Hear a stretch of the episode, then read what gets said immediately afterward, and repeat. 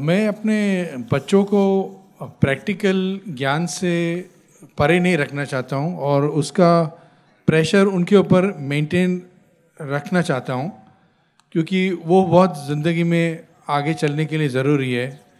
At the same time उनको आत्मज्ञान से भी परे नहीं रखना चाहता हूँ, लेकिन डरता हूँ अगर उनको आत्मज्ञान की तरफ़ डाइवर्ट किया तो वो प्रैक्टिकल ज्ञान की तरफ़ से अपने आप डाइवर्ट हो जाएँगे।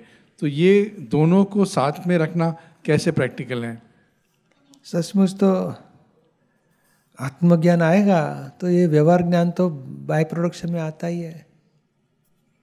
तीन ज्ञान है, एक तो व्यवहार ज्ञान, रिलेशन, किसे प्रेम वाला भी रिलेशन सबके साथ रखना, हस्बैंड, वाइफ, बच्चे माँ बाप एक दूसरा ज्ञान है, आत्मा का ज्ञान है, और तीसरा ज्ञान है, मेंटेनेंस के लिए व्यवहार का ज्ञान।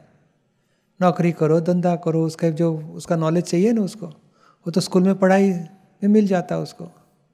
तो ये व्यवहार ज्ञान, वो व्यवहार ज्ञान कहाँ से मिलेगा? तो क्या हमारे मम्मी पापा का व्यवहार देखे कितना सबके साथ कितना अच्छा रिलेशन रखते हैं, किसी को दुख नहीं देते हैं, एक दूसरे की गलती नहीं निकालते, सबके साथ प्रेम स्वरूप रहते वो हमारा देख के सीखेगा।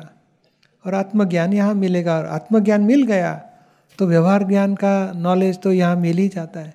किसी को दुख न दो, किसी के दोष मत देखो और जीवन में कैसे जीना ताकि कर्म बंधन न हो जाए और समता भाव में सबके साथ व्यवहार पूरा कर सके। वो व्यवहार ज्ञान, शुद्ध व्यवहार का ज्ञान इधर ही मिल जाए, आदर्श व्यवहार होते जाएगा उसका।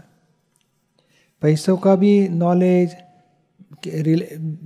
बॉस और नौकर के साथ हस्बैंड एंड वाइफ के साथ माँ बाप और बच्चों के साथ, सभी प्रकार का रिलेशन का ज्ञान यहाँ मिल ही जाता है। और उससे भी ऊपर का नॉलेज आत्मा का भी यहाँ मिल जाता है। यानी दोनों रिलेटिव एंड रियल दोनों लोने से उसका व्यवहार भी आदर्श होते जाएगा और भीतर में आत्मा की जागृति में रहे से नए कर्मबंधन से भी मुक्ति मिलती जाएगी।